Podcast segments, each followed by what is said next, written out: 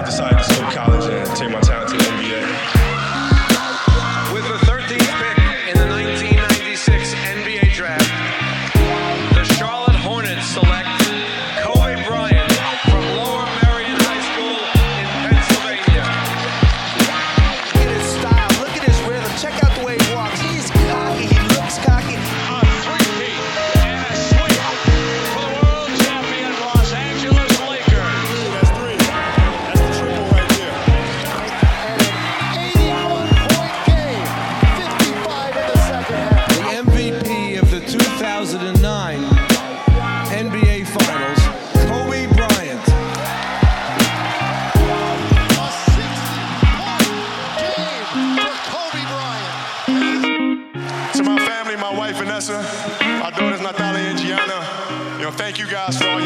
You know, for all the hours I spent in the gym working and training. And Vanessa, you holding down the family the way that you have.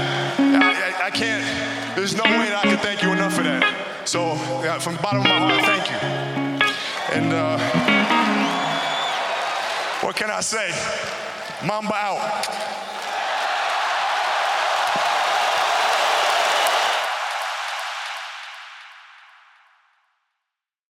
Welkom bij een nieuwe aflevering van de Basketball Podcast. Met mij vandaag Mark Yo guys, what's up? en Nick. Goedenavond jongens. Veel gebeurt, niet alleen basketbal, ook buiten basketbal, basketbal related. Dus laten we maar snel beginnen. Straks het nieuws, maar eerst Dion Waiters, die we misschien weer in actie gaan zien. Getraind door de Heat, gekat, nu weer misschien in actie voor de Los Angeles Lakers. Ja, ik vond het al eh, vreemd na alles wat hij had meegemaakt dit seizoen... dat hij nog een kans kreeg bij de Heat. Maar nu blijkt dat, hij, dat ze dat gewoon deden, denk ik... om hem nog ergens eh, te kunnen traden natuurlijk. Ehm, ja, ik verschiet er niet van dat hij naar de Lakers gaat. Het is een beetje de normale gang eh, van LeBron, zoals je al zei.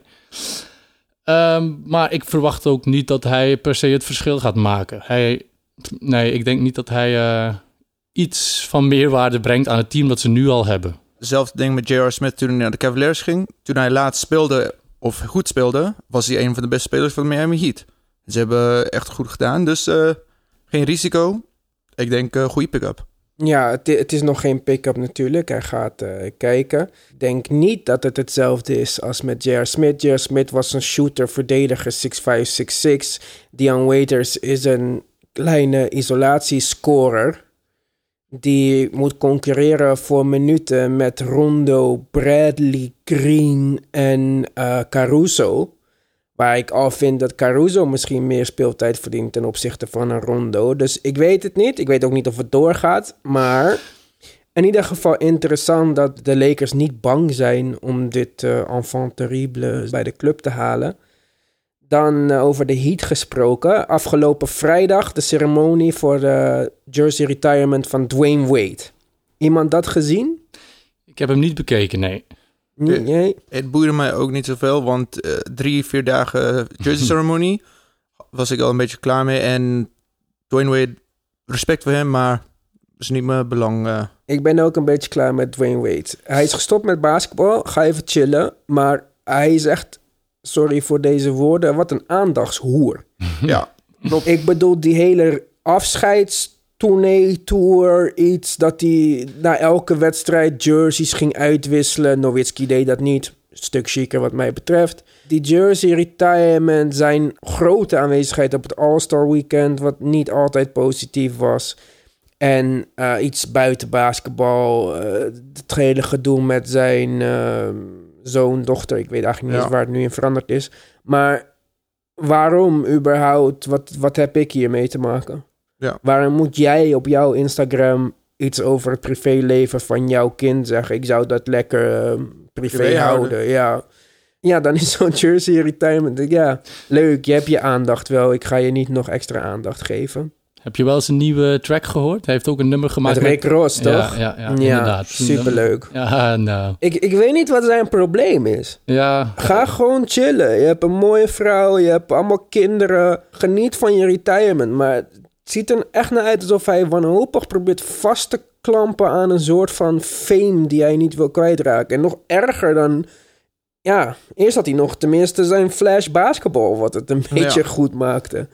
Goed, we hadden mooie wedstrijden deze week. Eh, in het oosten hadden we Toronto tegen Milwaukee. Liep niet zo eh, goed af voor Toronto, denk ik. Ik vond het wel eh, interessant. Een beetje jammer dat Gasol geblesseerd was. Want ik denk dat maakt wel een groot verschil voor Toronto qua pasen en qua hun mogelijkheden om te verdedigen tegen Giannis. Wat ik echt doorhad is dat wat iedereen de laatste paar jaren deed tegen Giannis en de Bucks werkt niet meer. Ze zijn zo goed. Toronto is ongelooflijk goed, maar Milwaukee zit op een andere planeet. Ze spelen zo goed. Elke speler speelt beter dan je, zou denken. Pat Connaughton, noem maar wat. En ik denk, ook als het in de Eastern Conference finale is, wordt het eh, gentleman sweep. Ja, inderdaad. Ehm, ze hebben niet alleen de beste defense van de league. Hè, met hun lengte en hun... eh, ja, ze kunnen bijna alles switchen. Ze hebben de Lopez Twins die ze kunnen inzetten. Ehm, maar ja, wat ik, wat ik over Toronto dacht, klopt in mijn ogen toch ook wel een beetje. Dat ze in de regular season goed zijn, maar zet daar een ploeg tegenover. Hè, met vijf goede verdedigers. En dan ben je met teambal net, net wat minder. En dan heb je net iemand nodig die die, die basket kan maken. En dat zie ik niet echt... Kawhi. Eh, dat was Kawhi, hè? want in, in de playoffs vertraagt het spel, wordt het terrein kleiner, eh, krijg je minder ruimte. En ja, misschien was het wel een les voor Toronto. Misschien kunnen ze wel nog eh, op tijd eh, hieruit dingen leren. Maar ja, nee, eh, ik, ik verschiet er niet van dat Milwaukee eh, deze wedstrijd gewonnen heeft. Ik heb een beetje andere mening dan jullie. Vertel. Ik vond de verdediging van Toronto, zoals altijd, Nick Nurse creatief met zijn zone, boxing one, whatever die allemaal doet. Penetratie is al zonder Gasol van eh Giannis best wel eh, verminderd. Ja, klopt.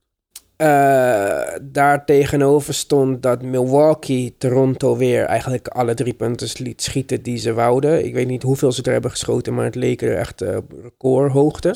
In de eerste helft ging het goed, tweede helft misten ze wat meer. Dus dat is ook misschien wel gevaarlijk. Ten derde, Milwaukee, en of je het nou goed of slecht vindt, ze spelen op hun manier en alleen dat. Ze passen niet aan. Wat er ook gebeurt, ze spelen hetzelfde. Schiet drie punten tegen ons.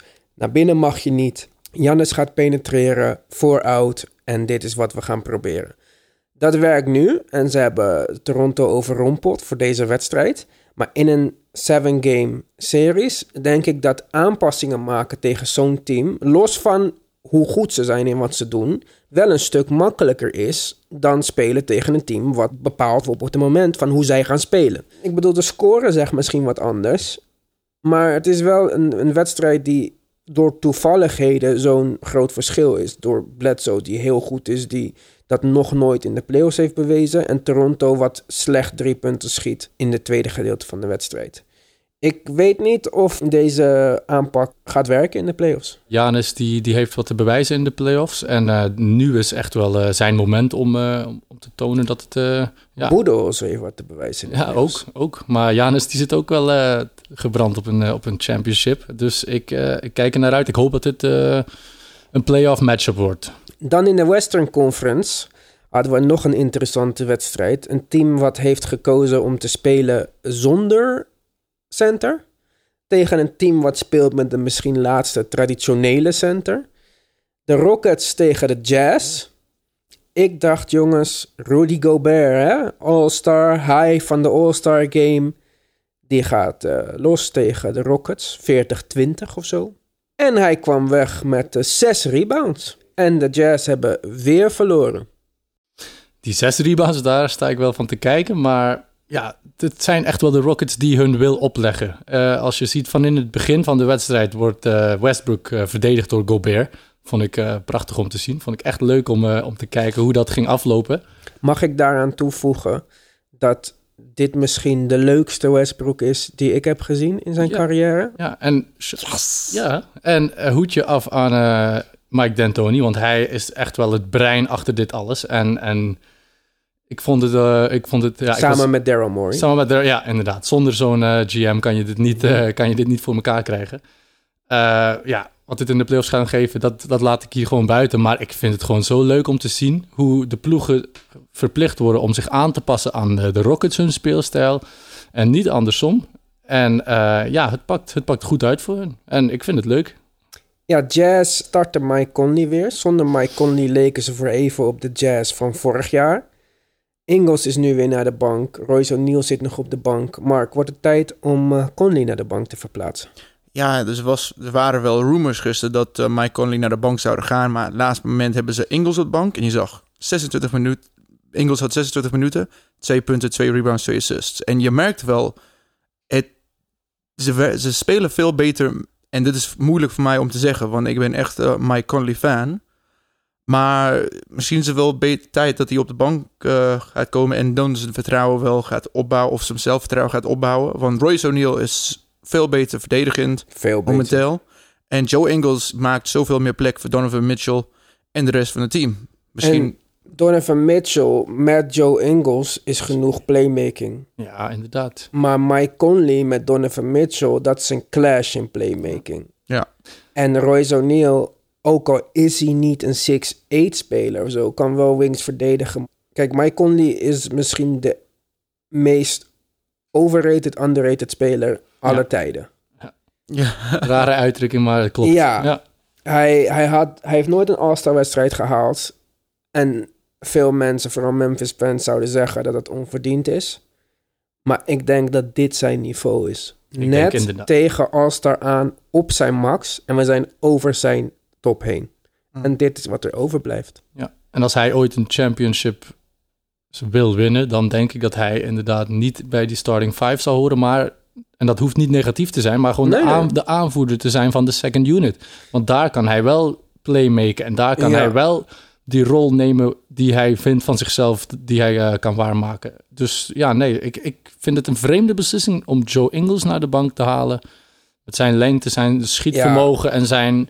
Ja, ik weet niet, ze passen gewoon zo mooi. Ze pasten zo mooi bij elkaar, die starting five. Eh, Vind ik ook. Onbegrijpelijk, ja. Maar ik denk dat ze, ja, ze kunnen niet anders dan tot dezelfde conclusie komen, denk ik, na, na deze wedstrijd. Dan op maandag de Kobe Memorial. Mark appte mij in eerste instantie, dacht ik, ga dit sowieso niet kijken. Waarom zou ik mezelf dit aandoen, dat ik eh, weer verdrietig word... of deze Amerikaanse verdramatisering van eh, een tragisch iets. Toch gekeken. Jullie ook? Pas nadat jij geappt had. ja, dus Mark heeft mij aangestoken, ik heb jou aangestoken. Kijk, maar zo hoort het, ja. Wat was voor jou het moment wat eruit sprong? Het moment dat er voor mij uitsprong... ehm, want kijk, ik, ik wou aanvankelijk niet kijken... omdat ik, ik heb mezelf al zoveel Kobe-momenten... Ik heb al zoveel Exact, Kobe gekeken. Ik dacht, nu weer eh, een memorial. Maar als je dan zag, hè, de vrouw van Kobe... Voor mij het moment dat het eruit sprong was Michael Jordan. Uiteraard de, de grote idool van Kobe Bryant... Die, waarop toch iedereen zat te wachten, zeg maar. Ik vond, Zichtbaar aangedaan. zichtbaar aangedaan. Wat hij ook vertelde, weet je.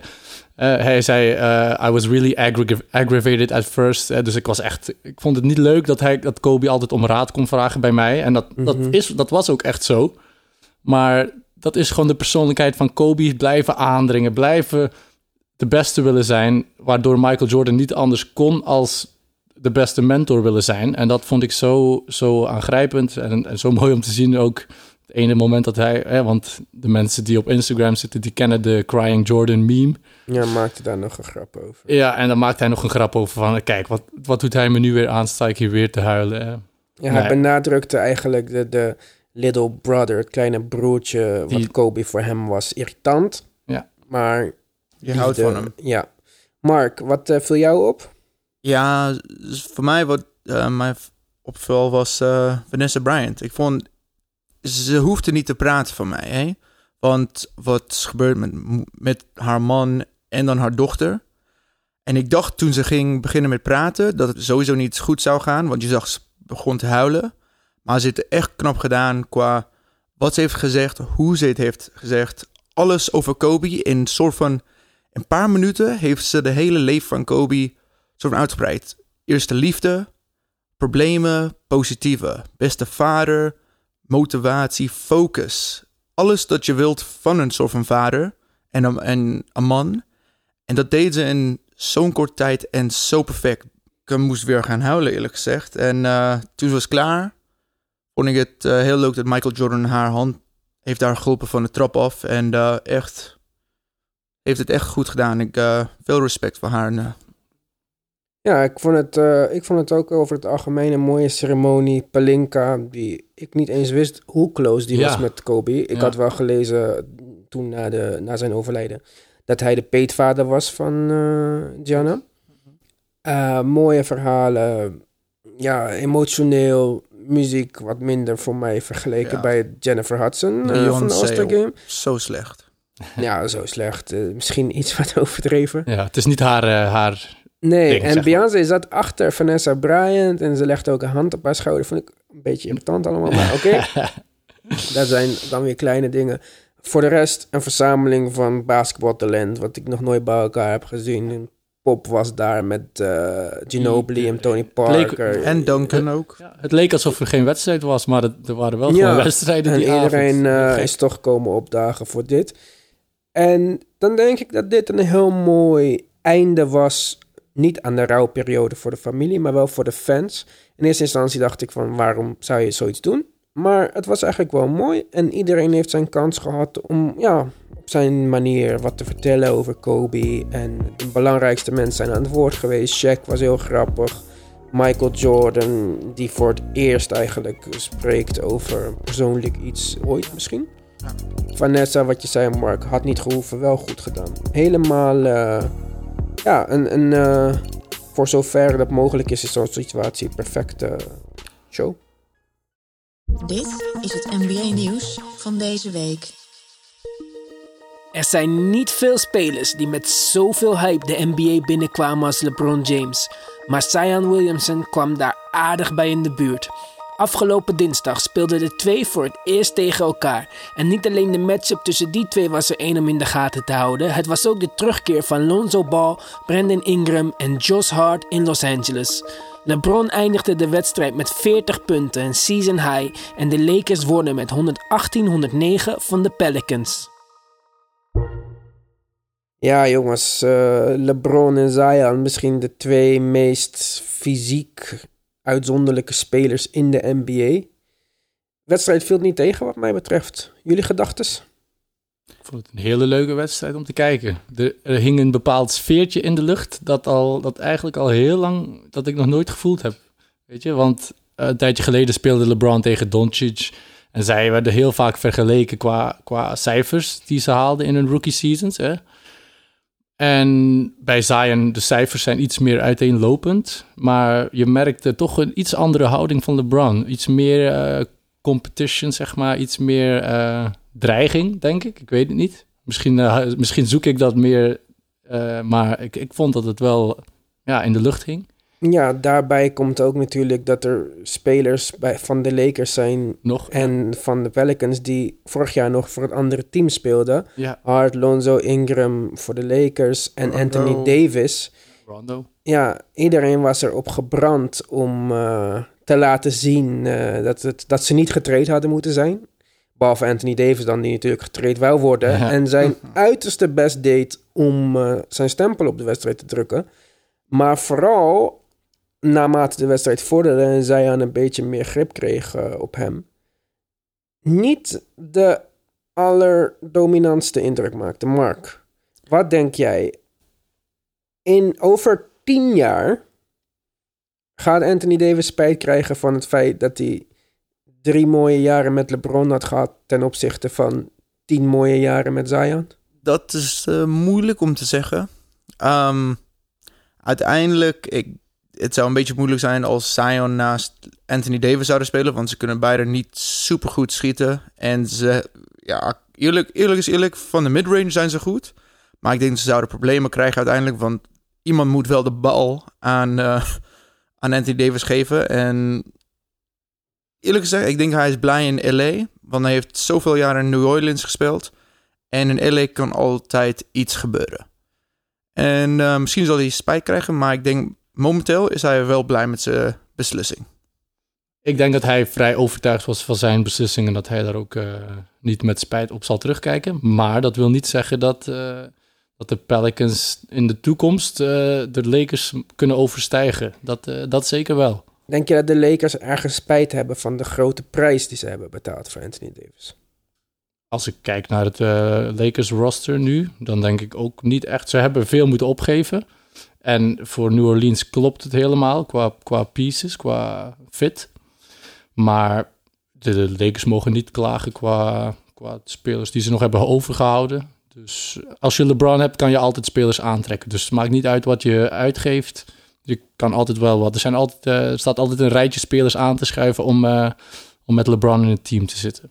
Een van de spelers die ze niet getraind hebben juist, Kyle Kuzma, naam die veel opdook rond de trade deadline, maakte bijna geen minuten deze wedstrijd, speelt bijna geen rol van betekenis. Mark, wat denk jij, hadden ze Kyle Kuzma moeten flippen voor iets wat nu een bijdrage kon zijn, of was dit gewoon een strategische keuze om hem niet te spelen deze wedstrijd? Uiteindelijk, uh, hij is de jongste speler op hun, op hun team. En het is belangrijk dat je wel iemand op een goede contract hebt die redelijk veel kan toevoegen. Hij is wel hun derde beste scorer. En je betaalt hem hoeveel per jaar? Onder 5 miljoen. Dus dat is toch wel heel belangrijk. En je weet nooit, hij kan wel iets. Waarom zou je hem treden als je niemand veel beter zou kunnen krijgen zonder veel met de capspace te moeten veranderen? Ik denk, ze zijn oké met het, maar hij past niet helemaal goed in het team. Maar dat betekent niet op lange termijn dat hij niet kan een beetje aanpassen. Nee. Nog een naam die veel op, opdook rond de trade deadline was Drew Holiday. Hebben ze uiteindelijk niet getraind. Denk ook niet dat het offer daar was voor Holiday.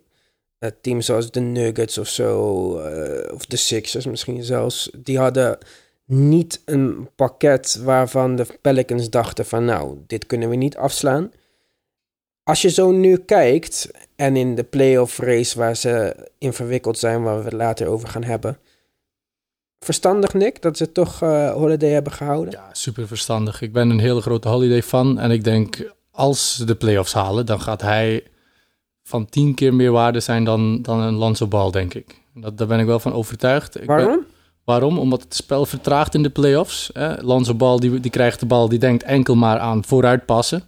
Maar in de playoffs eh, lukt dat gewoon niet zo als in een regular season flow. In de playoffs heb je één goede, sterke verdediger nodig. Dat is Holiday. En um, ja, Lonzo Ball is ook een goed verdediger. Maar qua creëren, qua als je een score nodig hebt. Oké, je hebt Ingram, maar in de playoffs heb je meerdere scorers nodig. Um, dus ik ben blij dat ze vooral allebei hebben. Want één, van, één van beiden zou niet voldoende zijn. Dan zou ik niet overtuigd zijn van dit team. Maar gewoon omdat ze ze allebei hebben gehouden, ben ik wel echt. Uh, hoop ik dat, uh, ja, dat, de, dat de Pelicans... Gelukkig vullen ze elkaar tot nu toe ook nog aan. Ik denk dat misschien Holiday qua leeftijd niet in de trajectory past van een Zion of Ingram. Maar goed, dat telt niet mee voor deze playoff race. En dat is wat er op dit moment uh, speelt. Dus voor nu is het denk ik oké. Okay.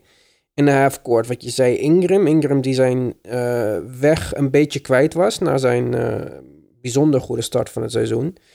Deze wedstrijd stuk beter na Zion. Ja. Ik denk dat het voor, deze, voor dit team, ik vind ten eerste dat ze al heel erg goed spelen. En ten tweede dat ze nog zoekende zijn naar manieren om hun talent te maximaliseren.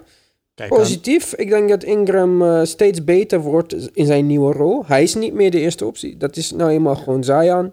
Die post-up met die spin moves, die, die, die mooie... Ik ga niet naar binnen, maar ik draai ja. buiten om en het is fucking gevaarlijk. Ja, maar het mooie van deze ploeg is dat... Ja, je zegt de eerste optie, maar er is niet echt een, een vaste packing order. Ik denk dat nog steeds wel... In de fastbreak kijken, zoeken ze Zion onmiddellijk op. Maar in de half court ook soms, hè, maar ik denk dat Ingram toch wel een, een grotere rol heeft dan, uh, dan je zou denken. En even snel, ze, ze missen wel een belangrijke piece. Ze hebben nog niet JJ Riddick uh, die heeft unlocked. Nee. Hij kan zoveel, zoveel meer toevoegen aan spacing en die soort dingen. Dus if, we gaan even zien als ze dat kunnen oplossen. Elvin Gentry is een goede coach qua dat. Dus we zullen zien. Ja, we gaan het zien. JJ Redick inderdaad weinig minuten, maar Hart aan de andere hand die weer verdedigend en qua energie een hoop brengt. Ze hebben in ieder geval genoeg spelers om wat te gaan proberen. Op naar het volgende onderwerp.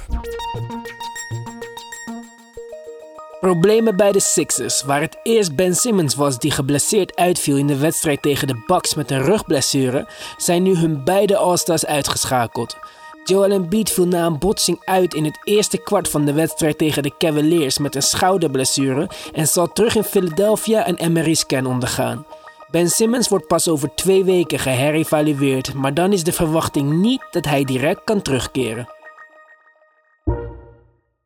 Ja, toen Ben Simmons uitviel, kon je nog denken van dit wordt de Embiid-periode. zoals Simmons die had met zijn eh, 35 punten triple-doubles. Embiid dan niet die eerste wedstrijd, maar de tweede wedstrijd gelijk een eh, season high, career high 49 punten. En dan de volgende wedstrijd wordt het erg bewolkt voor de Sixers. Embiid out, schouderblessure en Mariska en resultaten nog niet bekend. Simmons met een beklemde zenuw in zijn rug uh, zichtbaar emotioneel naar het verlaten van de onderzoeksruimte. Ja, jongens, ze kunnen niet echt stijgen of zakken. Dus het is niet per se dat ze nou een playoff positie gaan verliezen. Maar hoe denken jullie over de gevolgen van deze blessures? Ja, die schat ik echt niet rooskleurig in. Uh, Embiid is een speler die, uh, ja, zoals je vroeger al een keertje aanhaalde, hij eet hamburgers voor de wedstrijd. Hij is iemand die zichzelf in shape moet spelen. Dus hij heeft dat ritme echt nodig. Vooral nu in die laatste sprint naar de playoff run. En nu dit. Uh, hij is niet degene die elke dag op een, op een home trainer gaat zitten om, om zijn cardio in orde te houden. Dus ik... ik ik, heb, ik, schat het, ik schat de Sixers niet meer zo hoog in nu in de playoffs. De hoop is een beetje aan het wegkwijnen. Zo'n dom move van Elton Brand. Alle moves dat hij heeft gemaakt. We're gonna win now. En je ziet het. Slechte idee, slechte uitvoering. First round exit uiteindelijk. Ze hebben niks nu. Ze gaan in de Milwaukee Bucks bracket komen. En Ben Simmons is sowieso een paar, minimaal vier weken of drie weken oud. Pas over twee weken een re-evaluation. Joel Embiid met de blessure kan niet zoveel. Ook Tobias Harris heeft uh, nu momenteel problemen en Elf Horford. Vier van hun beste spelers spelen slecht zijn in de problemen nu. Ja, het gaat, uh, gaat hem niet worden helaas. Ik ben het niet helemaal mee eens. Uh, ik ben absoluut geen fan van Elton Brand. Maar precies om deze reden, Embiid's blessuregevoeligheid, heeft hij juist Horford gehaald. Dus eigenlijk krijgt hij gelijk in, in deze move. En dat zowel Embiid als Ben Simmons tegelijk uitgeschakeld zijn, daartegen kan je nooit plannen. Nou, dat ja, is Want dat, ja. kijk, bij elk team, als bij de Lakers nu Anthony Davis en LeBron James uh, geblesseerd raken, ja, Pelinka kunnen doen wat hij wil, maar... Als PJ Tucker nu uh, zijn enkel omslaat, is het ook uh, Ja, dus gedaan. dat, dat is bij elk... Als bij Boston, Tatum ja. en Kemba tegelijk geblesseerd zijn, wordt het ook niks. Als bij Portland... ja, ik vind dat niet per se dat Elton Brand... Ik vind dat Elton Brand een hoop dingen fout heeft gedaan, maar in dit geval niet de, de schuldige is. Naar mijn mening is de schuldige de medical staff van de Sixers. Keer op keer zitten ze ernaast. Waarom moet Embiid terugkeren met een dislocated vinger in een wedstrijd die nergens over gaat? Waarom is Ben Simmons geblesseerd? Is hij oud? Zou hij twee wedstrijden oud blijven? Maar laat je hem toch tegen de bak spelen? Zoals ik al zei, er valt weinig grond goed te maken. Er zijn niet echt posities die kunnen winnen. Ze kunnen nog een plek stijgen, maar dat gaat niet over één wedstrijd. Ze kunnen in ieder geval niet meer naar beneden. Ze laten hem spelen terwijl hij al geblesseerd is. Het plan was al dat hij tijdens de wedstrijd, dat hij elke keer als hij buiten het veld zou zijn, geholpen zou worden aan zijn rug. Dat hij, ja, kom op jongens. Een rug is niet een, een, een, iets wat geëist moet worden, een spier of zo. Fucking belachelijk. Embiid, hetzelfde verhaal. Die man speelt te veel minuten. Hij is niet in shape. Hij is niet fit, zoals altijd. Hij had al nek- en schouderproblemen. Hij maakt een vervelende botsing. Nou goed, nu zijn we daar waar de twee beste spelers niet spelen. Het gaat niet zoveel uitmaken voor de standings, maar zoals Nick al zei, het is niet alsof dit een team is dat je denkt: hey, over een maand zijn ze allebei terug. Ze zijn allebei in top shape en het zijn weer twee rotortjes die teruggaan in de machine en het werkt weer. Het werkte al voor geen meter en nu zijn ze nog eens een keertje geblesseerd en lopen ze weer achterstand op. Philly is thuis een van de beste teams, uit een van de slechtste teams. Geen idee waar dat zo'n grote gat vandaan komt. Ik heb het idee dat Brett Brown een beetje wanhopig aan het worden is. Hij pusht Embiid en Simmons heel veel. Ze spelen allebei veel te veel minuten. Kijk, Ben Simmons is nu geblesseerd aan zijn rug. En dat is gewoon een, een hele vervelende blessure. Nog vervelender normaal gesproken voor grote mensen. Wat is Simmons? Ja, toch eigenlijk een big guy. Maar ja, Simmons speelt ook bijna 40 minuten. Waanzinnig. Ja, Waarom? waarom speelt hij 40 minuten? Kan je zeggen, Elton Brand heeft geen andere playmaker op het team gehaald. Ja. Maar aan de andere kant, zou Al Horford en Tobias Harris niet samen wat playmaking moeten oplossen? Elton Brand heeft toch weer Alec Burks erbij gehaald. Daar ze ook nog Raul Neto hadden en Trey Burke aan het begin van het seizoen. Waarom werkt het niet? Wie zijn schuld is dit? Het is moeilijk om, om vinger naar iemand te wijzen. Maar het meest jammer van deze hele situatie is dat het nu niet in volledige gezondheid kan uitspelen, zodat je na het seizoen kan zeggen, nou, dit werkte niet.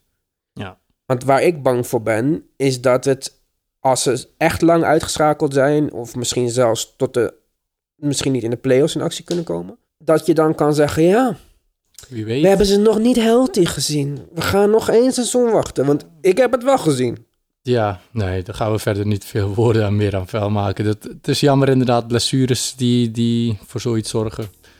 Ik hoop dat Embiid snel terugkomt, dat hij toch nog wat ritme kan hebben. Ben Simmons die kan maanden uit zijn, die, die, Ja. kan, je, die kan je zo weer in, inpassen. Want hij is een speler die zich aanpast aan, het, aan wat het team nodig heeft. En ze zijn hoe dan ook beter zonder elkaar. Dus Ja, eh, ehm, op dit moment. op dit moment. En in de playoffs, ik zeg het, alles kan. ik- Voor mij is er nog een mini, mini sprankeltje hoop, maar het ziet er echt slecht uit. Goed, op naar positiever nieuws dan. Curry gaat wel weer spelen. Zondag. We gaan Wiggins eindelijk samen zien met Curry. En Wiggins, Curry, Draymond Green zou je toch alvast een soort van preview moeten geven over wat er mogelijk is. Hebben jullie, gaan jullie kijken? Hebben jullie er zin in? Denken jullie dat het überhaupt iets uitmaakt? Of zeggen jullie van nou, had maar niet gespeeld, want lottery pick. Het is nog vroeg genoeg in het seizoen om. eh, ja, je kan niet zeggen, laten we maar eh, de rest van het seizoen uitzetten. Dat vind ik ook te stom. Eh, als, je, als je kan spelen, moet je spelen. Maar is het belangrijk? Nee, helemaal niet. Eh, Curry die gaat heel rusty zijn. Eh, zijn, zijn handling, zijn balhandling, zijn shooting. Hij kan misschien wel de eerste wedstrijd goed spelen, maar hij gaat toch heel hard moeten zoeken naar zijn ritme. Maar ik, ik ben toch blij dat hij met een Wiggins kan samenspelen nu dan met een D'Angelo Russell. Want dat had minder goed samengepast, vind ik. Ik ook. Jij, Mark? Ik vind het. eh, ik was een beetje bang over Curry, want zijn, hij heeft best veel eh, geduurd voor zijn handblessure. Dus dat is altijd niet positief voor een shooter. Maar ik vind het wel belangrijk dat hij een beetje met Wiggins kan spelen. Dan kan ze wel een beetje aan elkaar passen. Steve Kerr kan dingen oefenen of proberen of experimenteren. Dat is heel belangrijk. En Draymond Green zit de hele, hele seizoen te spelen. En dat is wel belangrijk voor, voor het cultuur. Als, waarom moet Draymond Green zo de hele seizoen spelen? Hij kon ook een soort van blessure hebben. Ik vind het goed, eh, positief voor het team, ook belangrijk voor de fans. En uiteindelijk is het eh, goed, want eh Clay Thompson kun je in over elke team passen. En ze kunnen nu experimenteren en volgend eh, seizoen hopelijk eh, in de playoffs eh, weer gaan komen. Dus voor mij alleen maar positieve. Lage verwachtingen, inderdaad. Dus eh, ja, makkelijk te overtreffen. Dus eh, ja. Het maakt in ieder geval de Warriors meer, weer wat meer kijkbaar, toch? Ja, dat is altijd positief, toch? We gaan het kijken. Misschien als het eh, iets leuks oplevert, kunnen we het er volgende week over hebben.